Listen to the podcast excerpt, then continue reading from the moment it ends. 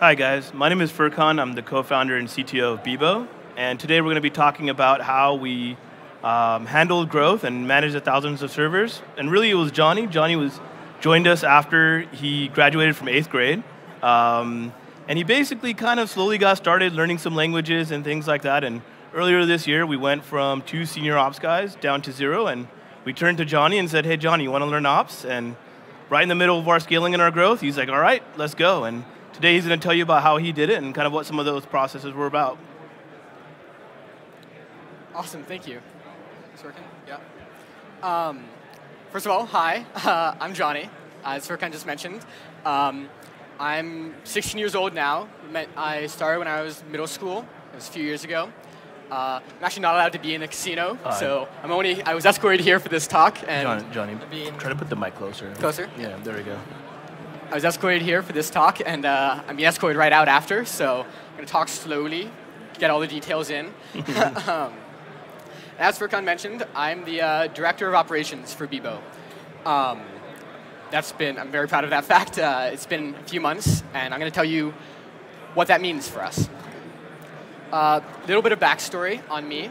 This was me in eighth grade. This was right when I started. Um, I was just a little kid. Um, I got a summer internship with Bebo uh, after reaching out to the CEO. Um, and I went through a fair amount of a learning curve. I started uh, making very basic HTML, JavaScript, little web apps for the company, um, but quickly moved into working on our Node.js backend uh, learned Python, Golang, Java, all these other things, um, scaling up, becoming a developer for them. And then, of course, uh, sometime later, uh, our two senior ops engineers uh, left the company, and we were left in a state where we didn't have anyone.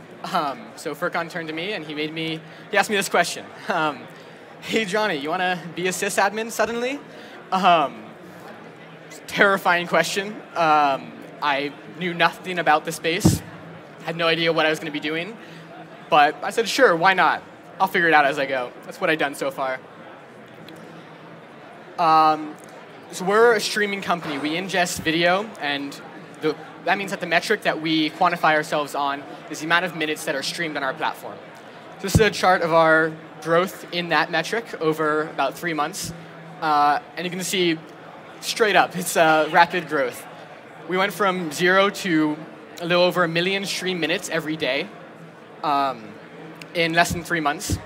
And then this part right here is where I joined. So I joined just when we were on the uptick, became ops here, and had to deal with this enormous scaling up of our company.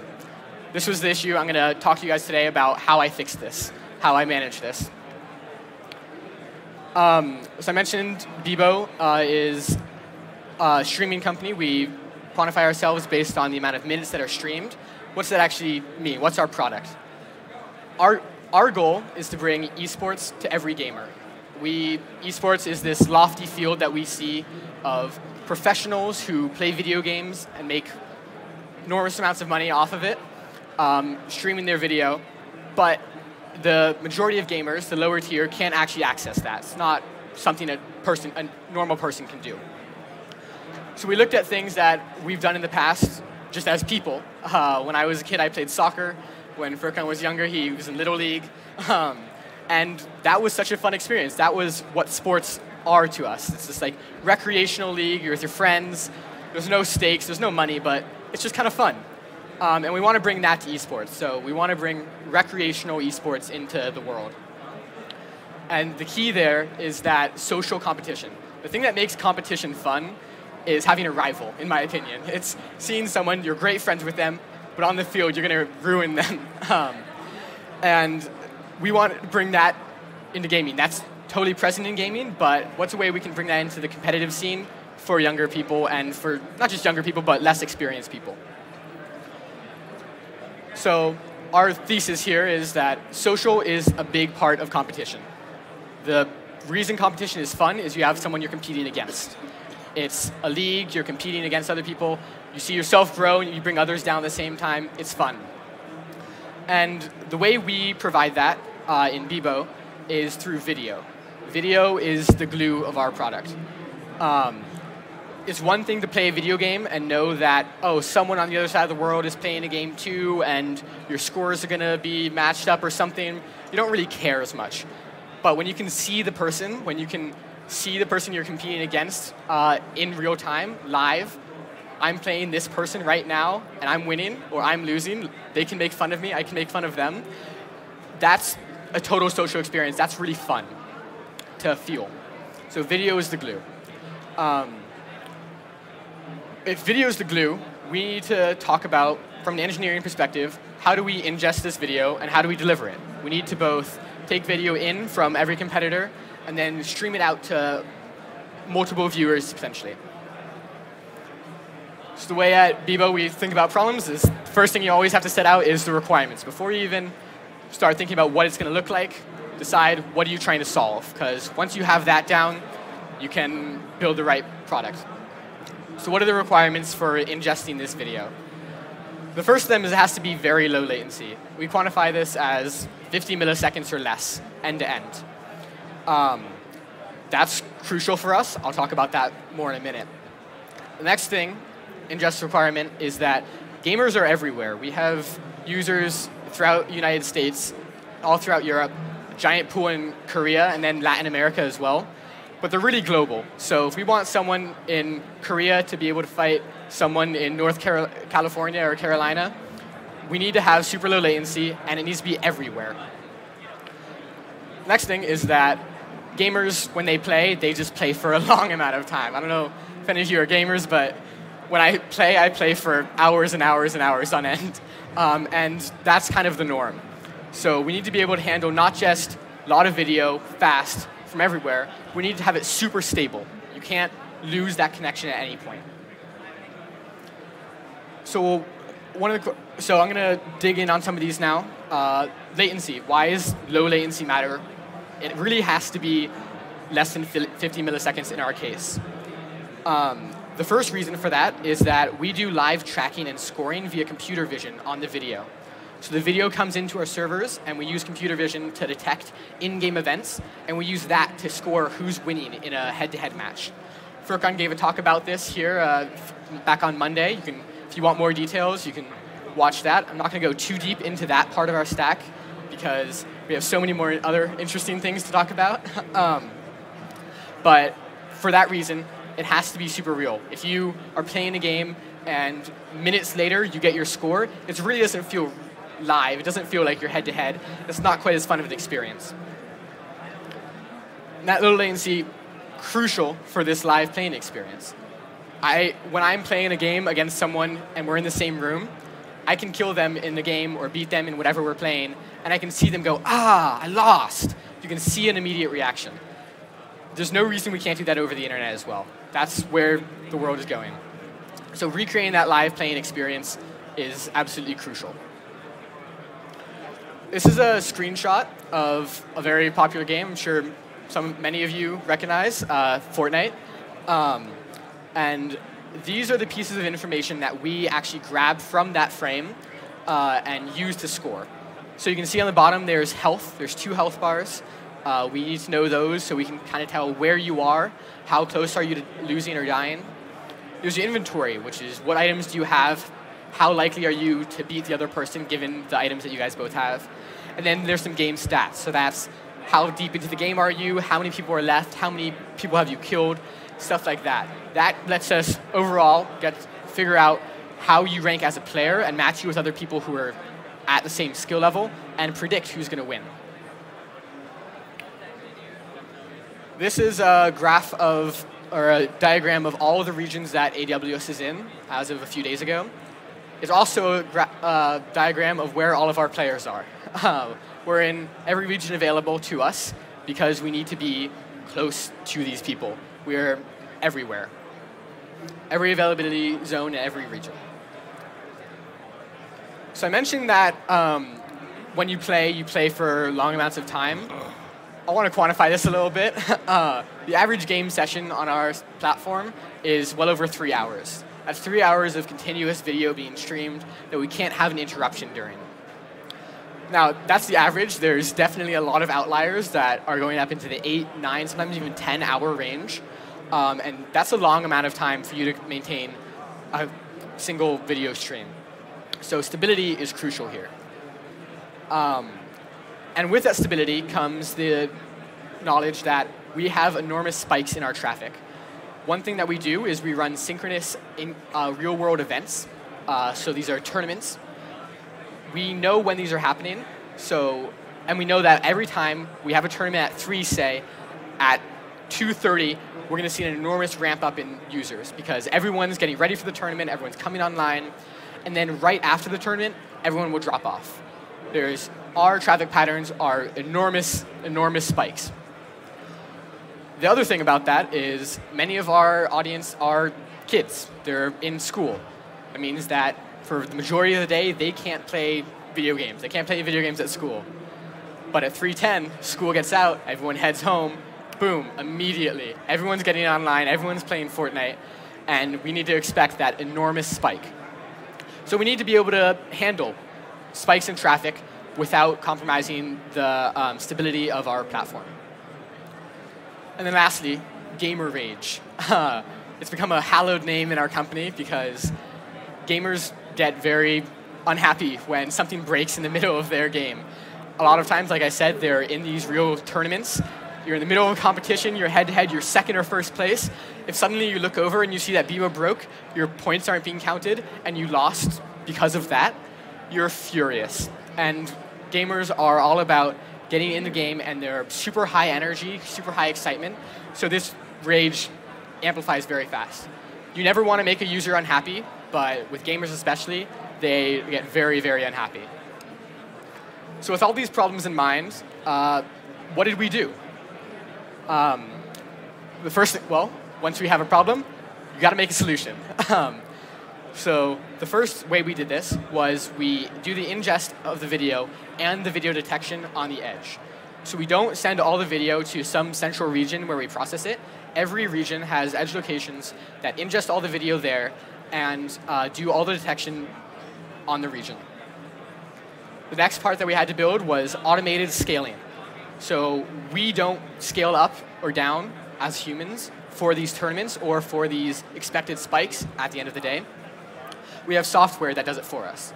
Um, and this, I'll talk about that more in a little bit, but what this software essentially does, it's going to bring up new instances when we expect or are in the middle of high traffic, high load situations, and then it will quickly ramp down because otherwise we'll be stuck at these high, high marks and be wasting just money. And the last thing, and this ties into the uh, stability part of it, is we need to have direct connectivity. When you have these long-running streams, any additional hop in the network layer is, is a potential case for failure. So we connect users directly to the box that is ingesting their video. There's no proxying or anything, uh, which allows us to uh, maintain longer, higher quality streams. So I've set out this, uh, what the problem is, what the solution is. Let me show you what it actually looks like. So um, here we have a challenger. They're playing a game, they're streaming on our platform. We use WebRTC as our video, uh, video communication framework. Um, so WebRTC stands for Web Real-Time Communication. Um, it has a bunch of benefits. It's usable in a bunch of different scenarios, and uh, delivers high quality video very fast. Uh, and we ingest this video on the server using GStreamer. GStreamer, again, amazing, amazing tool. It's a video framework uh, that builds pipelines, and it's incredibly extensible. Uh, we use it for a bunch of different things on the video side, and it's an amazing tool. Let's leave it at that. Uh, and once GStreamer has this video, we do the detection by sending it to SageMaker.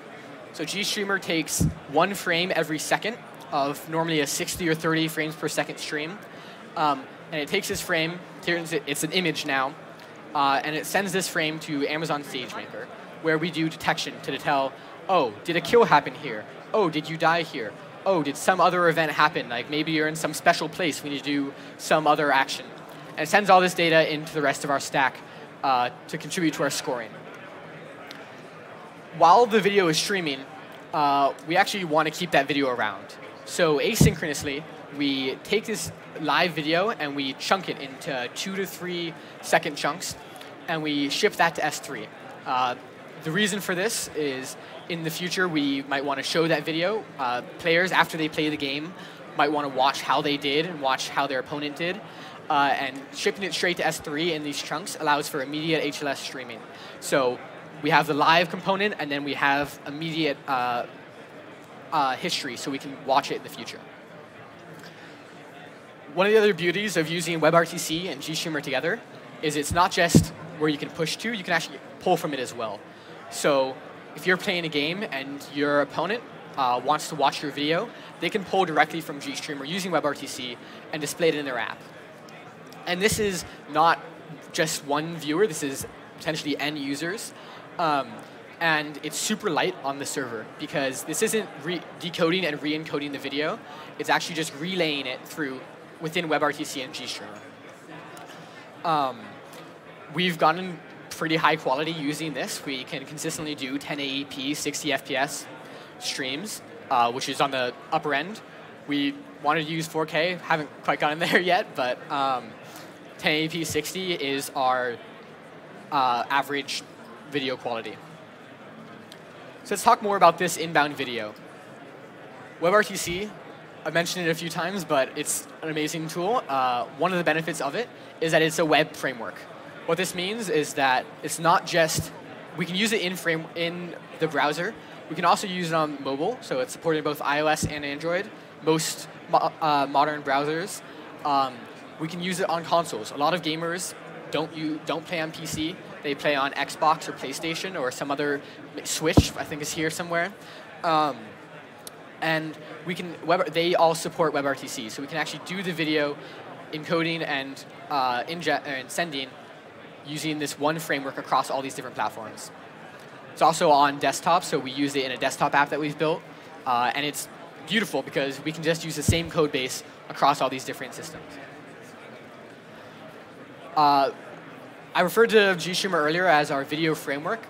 I'm going to call it here actually our video router. It takes in all this video and the beauty of it is that it's incredibly extensible. So we've built custom GStreamer uh, libraries and plugins and all these uh, things on top of it uh, that allow us to do all these things that we want with video. The splitting off into WebRTC back, uh, into S3 chunking, and to um, SageMaker all happens in one pipeline. It's an incredibly useful tool. It's open source too. You should check it out if you're interested in video at all. And lastly, we went with TCP-based video.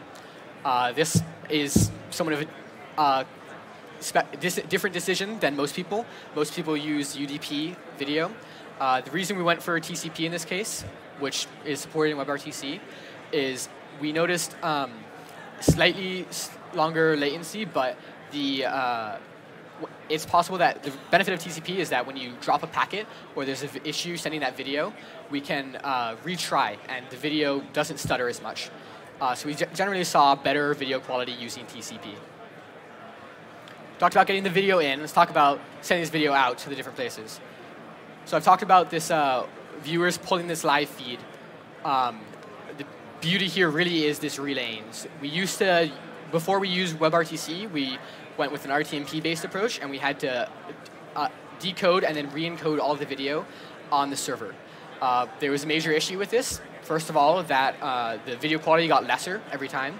And second of all, it was really heavy on the CPU of the box. We could have maybe one or two people on an instance. And when you have thousands expected uh, during peak hours, you can't do that. You can't have that. Uh, you can't have two people per box and thousands of boxes to maintain any cost efficiency. Um, since they can pull it though, WebRTC, it's relaying and it's much lighter on the client and it's real-time detection.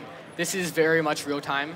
Uh, I don't remember the exact latency stats, but it's in Furkan's presentation. Um, the end-to-end, -end, you send this video up from the client, the person gets a kill in-game, and then you see the action being, the action in the app very fast. And SageMaker allows us to do that. It's a great tool. And then this async recording for the future. So this is the three places we send the video out to for different reasons, all through the beauty of WebRTC, GStreamer, and some smart engineering. So we've laid out a pretty good design. It's pretty solid. I've gone through a fair amount of the requirements.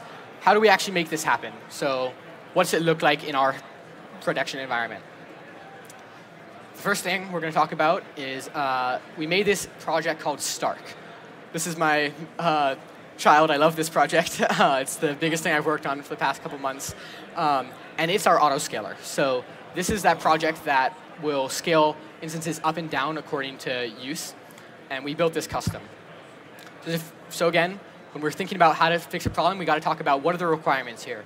Uh, so the requirements for Stark, the first of them is it has to be 100% automated. 100% robot, 0% human. We echo that phrase a lot. The reason for this is when we first started, it was 99% robot. We had systems like that and 1% human. Every once in a while, someone would have to go in and type a command and uh, make a process go all the way through. But I realized if you're doing that once a day and you have 100 users, suddenly you get to hundreds of thousands of users, you have to, it's taking more and more of your time. Anything that a human does, essentially, uh, a robot will be able to do, scale much better. Anything that's human, we have to remove from the entire process. Uh, we went super deep on this. In fact, uh, there were times that we would bring up a whole system. It would, it would be an entire VPC or an entire region. It would take a lot of time. Be 100% automated.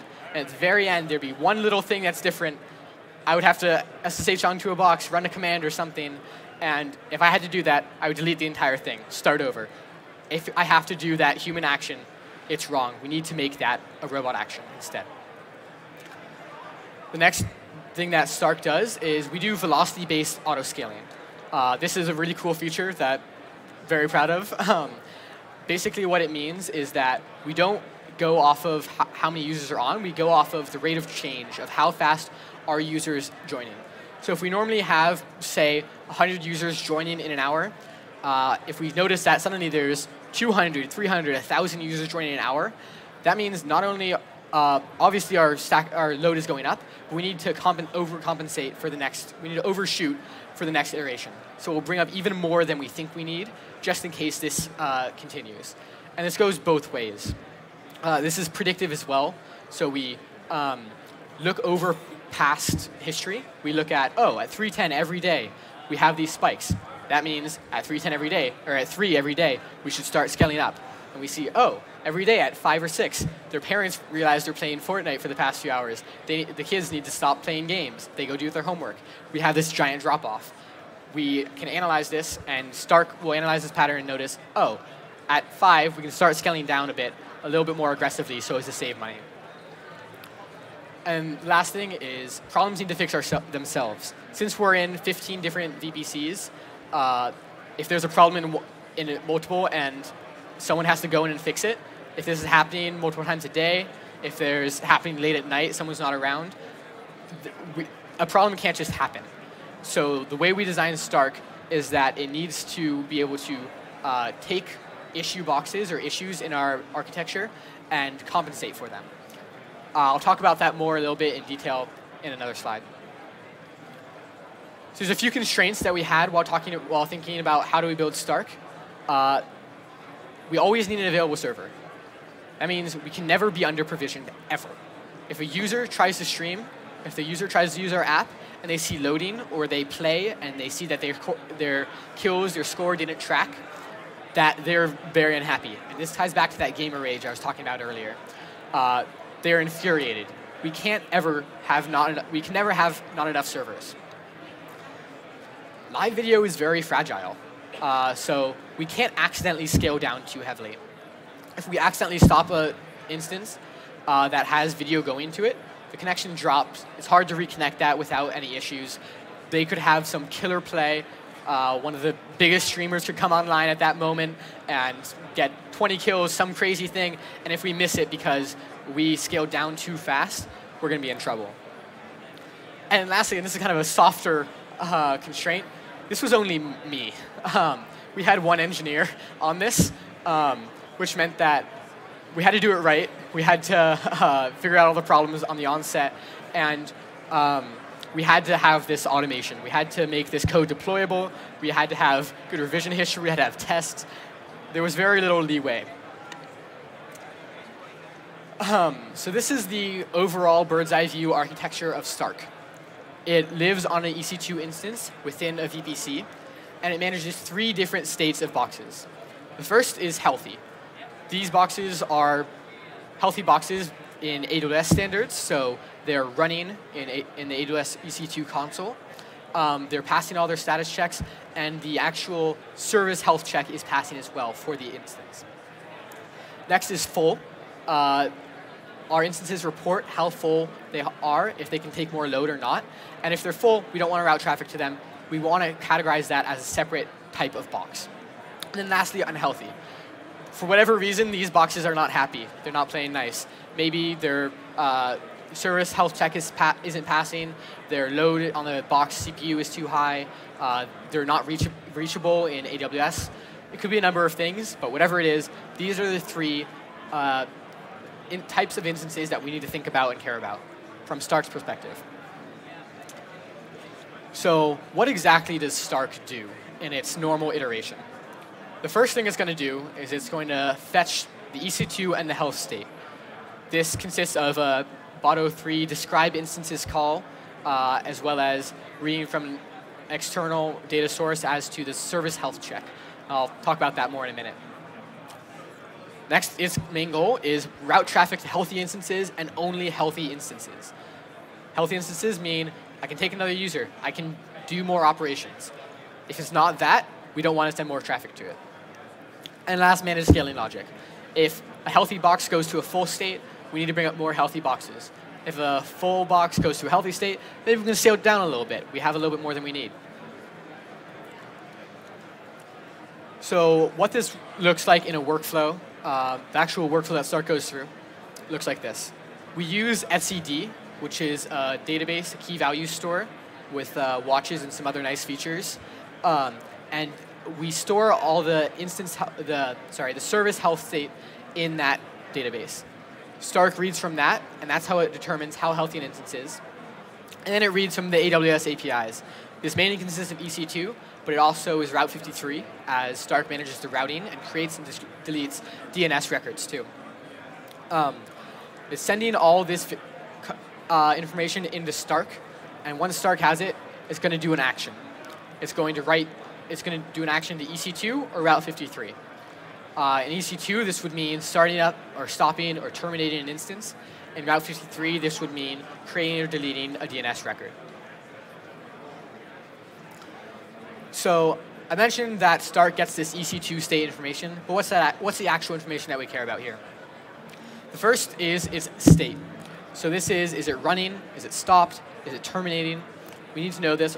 Obviously, we don't want to route traffic to a box that isn't even running any code. That doesn't make any sense. Um, and then the minutia here is that there's a pending states. Uh, we need to know if it's going from a, if we're creating a box. We need to know if we're stopping a box. The reason this matters is um, when we're doing our logic, it's possible for an instance to take more time than one iteration of, this, of Stark will take uh, to complete its action. There's an inherent race condition there of if you start creating five boxes and then the next iteration you see, oh, there's no boxes that are healthy. Create five more. Next iteration, oh, create five more. Suddenly you've 3x how many you actually want to create because you're not compensating for the boxes that are in the middle of an action. They're not, they're pending. And this applies uh, between all state changes in EC2. And lastly, there's some meta information. Uh, we need to know the public IP address and the private IP address of an instance. How else are we going to create DNS records that route to it?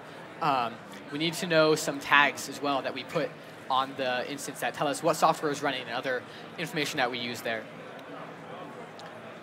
Uh, once it has this EC2 state, we need to determine the actual health of the instance. Um, the way it does that, we run all of our code in Docker containers, and we leverage the Docker health checks on the instance. Um, so Stark will pull the Docker health checks of every instance, of every, of every container running on every instance, and uh, report a full state. This gives us not just is it healthy or not, this gives us some more information. So capacity and load, how full are we? Can we be stopped? Some services, uh, they can be stopped even if they have a user on them. They'll reconnect perfectly. There's no problem. Some can't. We want to leave that in the application realm. They can decide decisions like that. And then uh, we take these EC2 status checks in, and we merge these two pieces of information. If either one of these is failing, if the box is terminated, uh, but status checks are reporting healthy, it's an unhealthy box. if a container isn't running that we expect to be, but the instance is running, it's an unhealthy box. And then lastly is DNS reachability. Since Stark creates DNS records pointing to every instance, uh, we monitor these DNS records and ping them to make sure that we can always get in contact with every instance. If we can't, again, on any of these three, that's an unhealthy case. We need to mark this box as unhealthy. So I mentioned a few times, uh, Stark does routing, uh, creates DNS records. There's two layers of routing we do. The first of them is we do latency-based routing to the region. This is a feature in Route 53. Highly recommend. It's a great feature. Uh, but it basically means that we'll create a DNS record pointing to a set of instances, and uh, Route 53 will handle the latency-based routing to make sure you get to the closest possible region, closest possible availability zone via latency. Once you've decided, once you're routed to one region, uh, there's a random multi-value feature in Route 53 again. We leverage a lot of their tools. Um, and that will make sure that we route you to a different box. We don't want to have 10 people go live at the same time and they all go to one instance and that instance gets overblown and it goes down and suddenly they're rerouted to different instances and we just have this uh, collapsing effect across the entire region. We need to make sure that we load balance ra randomly is how we do it.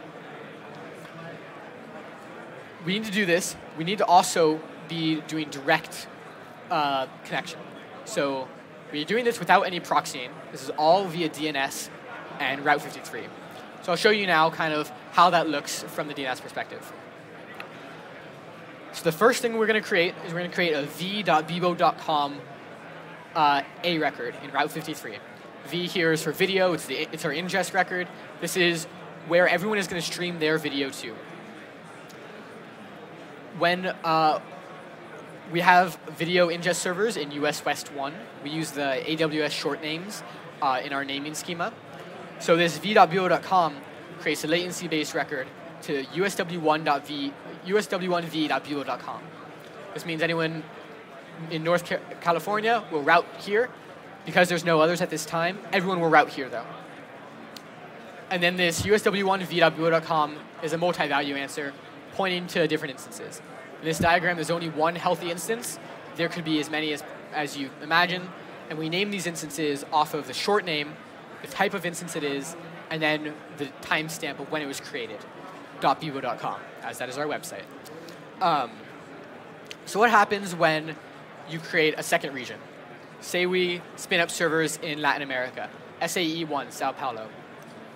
We create SAE1v.bebo.com.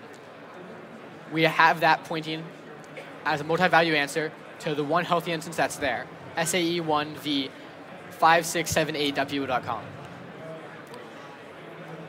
So say one of you is here, we're in Las Vegas, uh, and you want to use our platform. We have this person in Las Vegas. What's the path that they go to get to a server? They're going to go this way. So they're connect. They're going to connect to v.bebo.com as their video ingest endpoint. That's going to route them to the closest location. Uh, Las Vegas is closest to closer to California than it is to Sao Paulo, unless you have some very strange network conditions. Um, so you're going to be routed to US West 1. Once you're there, you'll be routed to the one healthy instance. And since each of these is DNS only, this is only one connection. This is direct connectivity straight to the box. So once we have instances, they're healthy, uh, we know how they're healthy, we know how to reach them. Some of them are going to start getting full. We're going to have users connect to them. We need to actually scale up or scale down in that case. So how does Stark do the scaling? One thing we noticed while building this uh, is that creating an instance takes a lot longer than it does to start an instance. In our tests, we saw that being a difference of as much as two minutes versus 10 seconds taking two minutes to scale up in our case is not an option. We have users coming on, it, we, it, like not being available for 10 seconds means that you're losing up to 100 users potentially. 10 seconds is a much more reasonable benchmark, and we can, uh, due to that velocity-based scale-up, we're kind of prepared before as well. So how do we fix this?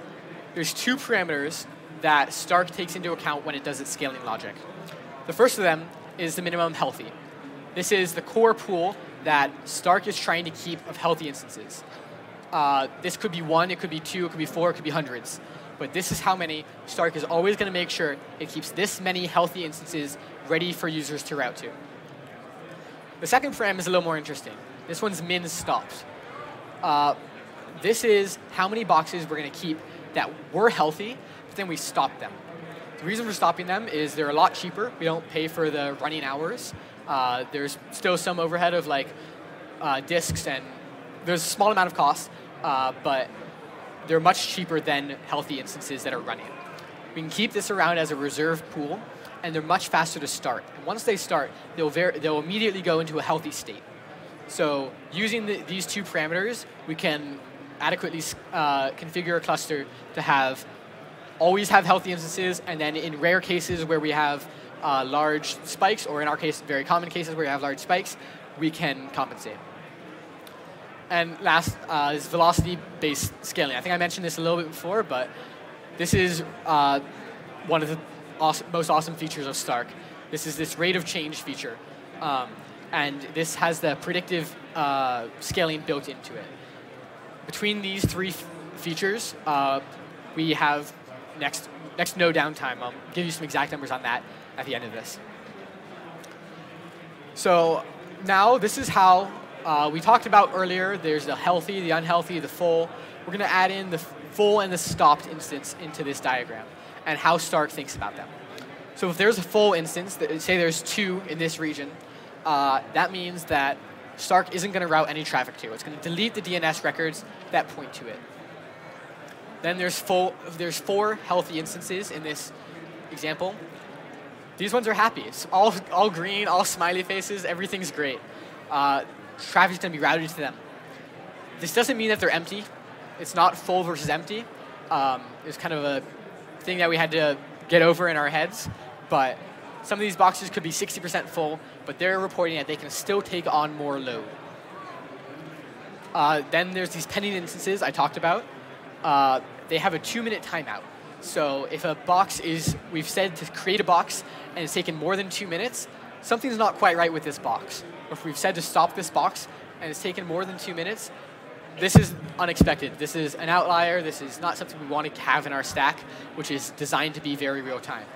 So if it's more than two minutes, we just terminate the instance. We delete DNS records, we make sure it's unroute, it's completely gone. Then there's this stopped pool. As a baseline, we keep uh, half of the healthy number around. Uh, this obviously changes via velocity-based scaling. In some cases, this will catapult way higher. Uh, and then it's also configurable if you need a different baseline, because different clusters need different things. And lastly, there's these unhealthy boxes. They also have a two-minute timeout. A box cannot become healthy within two minutes, straight to the chopper, terminate it. So some details on how Stark is created, how it's written. It's written in Python 3. Um, it uses the Boto 3 SDK to communicate with uh, EC2 and Route 53 AWS APIs. It runs in a Docker container. All of our code runs as Docker containers. Big fan of Docker, uh, Bebo. Um, and it's installed by Terraform in every region. Terraform is a great tool that we use to bring up our regions automatically. So this is how we automated this region scale up, this region creation process. Um, and it's the only th the only thing that Terraform really does is create an instance, install Stark on it, and let Stark run. Stark brings up the some of the rest of our architecture. I realized I was confusing. It brings up all of it, the sum. So how did we do? We've been using this for a few months now.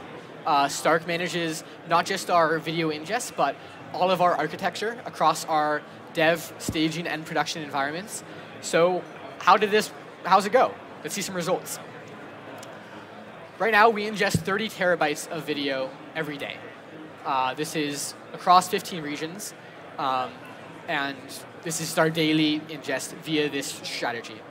This is, for us, a fairly low number still. We want to scale this up quite a bit more as our company grows, uh, but it's not an unimpressive metric. We're in 15 regions worldwide. Uh, I believe that's all the ones that are available to us right now. Uh, barring maybe one or two.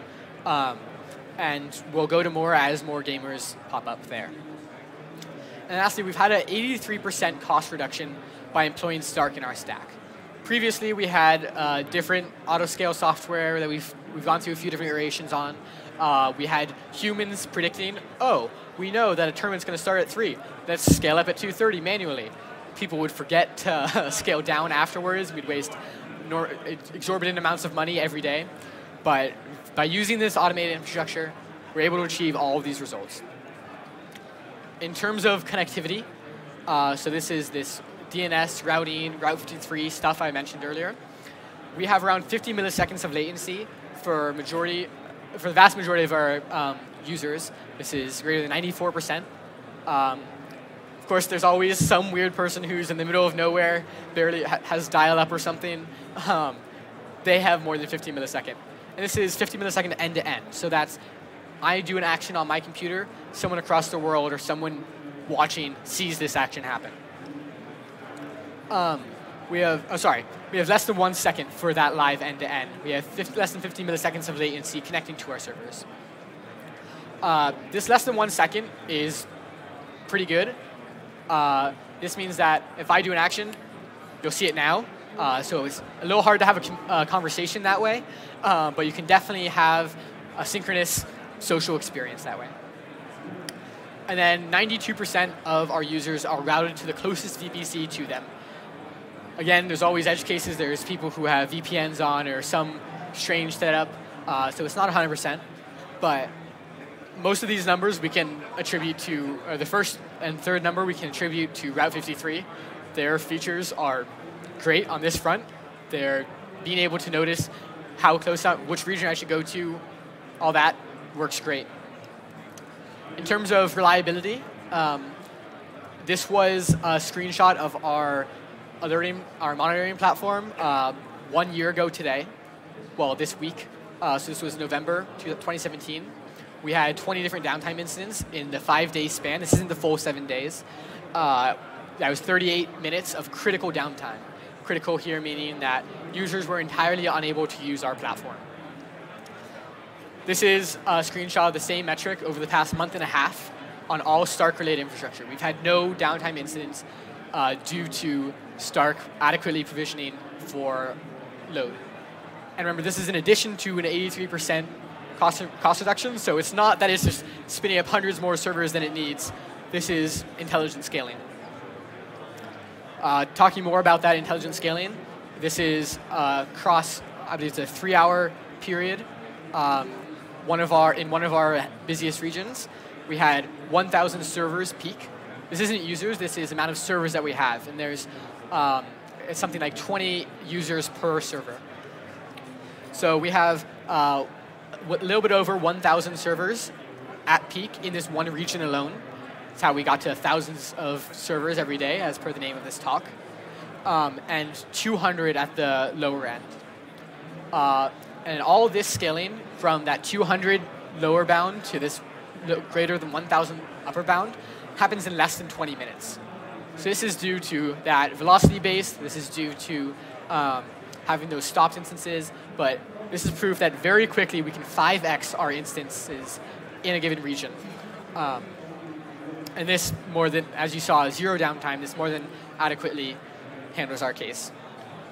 Uh, last thing I want to say is uh, Stark, we use it for our video ingest. It's just a great tool in general.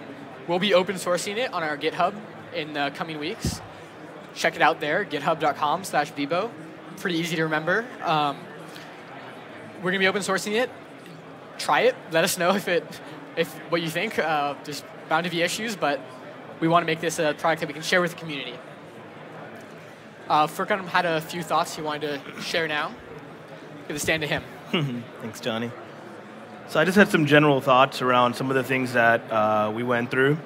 Um,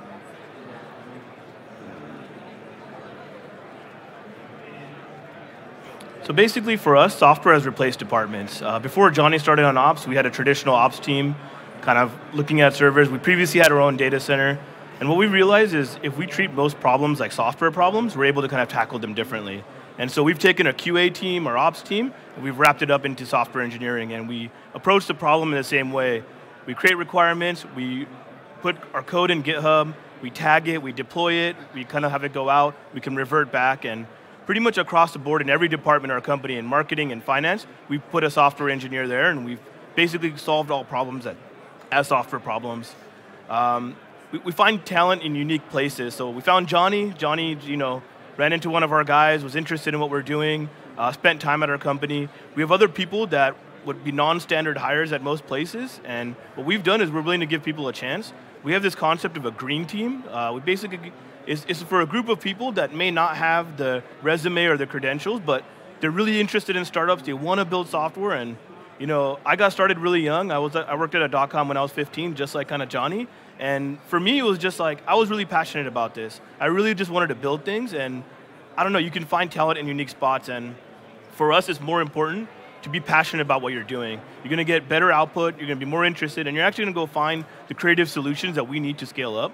Our team is small, we're less than 10 total engineers, and so each person is responsible for a lot, and they got to approach it creatively. And so when you find people that are passionate uh, and really interested, and they really, really want to do this, and th- that to me is like, how do you get that person and put them in your company? Uh, and lastly, infrastructure has become ridiculously easy. I mean, Amazon, everything that they're releasing, everything that we're working with, it's no longer, hey, go get a rack, go buy a server, go wire it up. It's a couple clicks, couple buttons, and I mean, everything we've been able to put together is just, I'm constantly fascinated by how fast things have gotten. And I remember 10 years ago and how slow it was, and you know, oh man, scale and you're breaking and you, you don't have the kind of resources and now pretty much everything is there and I would kind of go out um, and kind of find that. And so those are just my thoughts. Um, I think Johnny wanted to finish it up. Yeah. Um, last thing I wanted to say, this is my first talk, first like conference that I'm speaking at. Uh, tell me how I did. you can text this number if you want. Just give me some general feedback. Uh, you don't have to, you can. Um, keep in touch, you know. um, and that's it. Thank you for listening to us. We're going to take questions now, I think. You'll, uh, you'll learn never to put your phone number on the screen again after that. it's, a, it's a Google Voice. uh, so we're taking questions. Hello? There we go. Uh, so we're taking questions through Slido. Are there questions up in Slido now? Where is? Here we go. Yeah, lots of questions. Uh, so can you kind of explain how you're different than Twitch? How you're you don't do what Twitch does, you enhance the Twitch experience. Yeah. Can you talk a little bit about that? Yeah. So basically, Twitch what their, their goal is entertainment. You play this video game, you want to have other people watch with you and follow along your journey. What we created was recreational esports. Think about it like Little League or kind of intramurals. And right now, esports has grown a lot. It's gotten hyped, and really they focused on the top, like the thousand pro players in the pro scene. Um, and then you're playing the game. There's nobody in the middle. When you think about other sports like basketball, it's not NBA in your backyard. You have Little League, you have high school, you have college, you have intramurals, you have 24 hour fitness, you have rec leagues. So all of that is kind of what we looked at for esports. And our job is not for you to broadcast to thousands of viewers, it's you play competitively and your opponents or your friends can watch you kind of compete in that. And so that's how we're different than Twitch. Excellent. Uh, how do you synchronize players to play on the same game? So we don't. We actually let you play whenever you want. Uh, the idea is you can play in your bedroom and you can start asynchronously. We use time shifting and kind of a little bit of intelligence around video and saying, okay, you started at minute one and you started at minute three, and we're going to make it feel like it happened at the same time. And so we actually wanted everybody, you know, to play on their own time and, and, and not have to wait around and say, hey, okay, are you ready? You're not ready. Are you ready? You're not ready. And we found out that this was one of the biggest problems of some of the other uh, some of the other companies that were trying to solve the same problem is organization forfeiting people not showing up and we basically took all of that friction away uh, EC2 is, in, is inexpensive, uh, but a thousand servers that ends up getting can get costly. Um, how do you monetize? How do you make money? How do you pay for this? So we don't really make money today, but the company has a long history. So in the mid 2000s, uh, Bebo was a social network that uh, was like the MySpace of Europe, and it was sold to AOL for about 850 billion. Or sorry, 850 million, not 850 billion. That would have been a better number. But um, and Michael Birch, who started the original Bebo, set up our company as an idea lab where we get to construct a team and build different ideas. And what we do is, you know, we get to come up with an idea, we get to build it and scale it, and try to get millions of users on it. If it doesn't work out, we go back to the drawing board. We keep the team together. We keep the learnings in house, and we kind of keep going. And Michael funds the company, and our goal is to basically reach a mass of users and then figure out monetization strategies there. Uh, currently, for this product, we're looking at you know a ten dollar a month subscription product, kind of similar to how parents pay for Little League. They'll be paying for this kind of organized esport process. So it'll be free to play, but then there'll be some there'll be some opportunities to kind of get into different competitions and tournaments by paying 10 bucks a month. What stops people from just playing uh, a video of Ninja playing a game and claiming those stats for themselves? So gamers are tricky and they're sneaky and they try to do everything. Uh, we actually inject ourselves into the game, so we know what's running uh, and what's happening. So we, we basically on the on the Windows clients and the Xbox clients, we, we get ourselves into the game and we can kind of see exactly what's going on and make sure you're playing the game. And we use computer vision and some machine learning for some anti-cheat items, so we can kind of detect abnormalities of gameplay uh, and figure that out. And we have a very aggressive policy. We find if you're cheating once, you're off the platform forever. Got a nice big red button on our desk that we just press, so don't want to mess around with us. And uh, what about orchestration for release deployments and rollbacks with Stark? How does that work? So we have a small script that basically works with Stark. Um, it's all using Docker. Uh, we use Docker Hub and tagging. Uh, so we roll out to a small percentage of instances. If we don't detect any abnormalities, we let it go to the rest of the instances. If we detect abnormalities, we basically pull those machines out of the pool and uh, we add you know, the next machines in place. And your favorite game to play? Uh, currently on Fortnite and a little bit of Call of Duty, but historically probably FIFA or Madden is kind of where I've spent most of my time. Excellent. Well, uh, thank you very much. Please, uh, round of applause for a uh, great talk. Uh, in a few minutes, we'll have Robinhood uh, giving some insight on their infrastructure, kicking off in five minutes.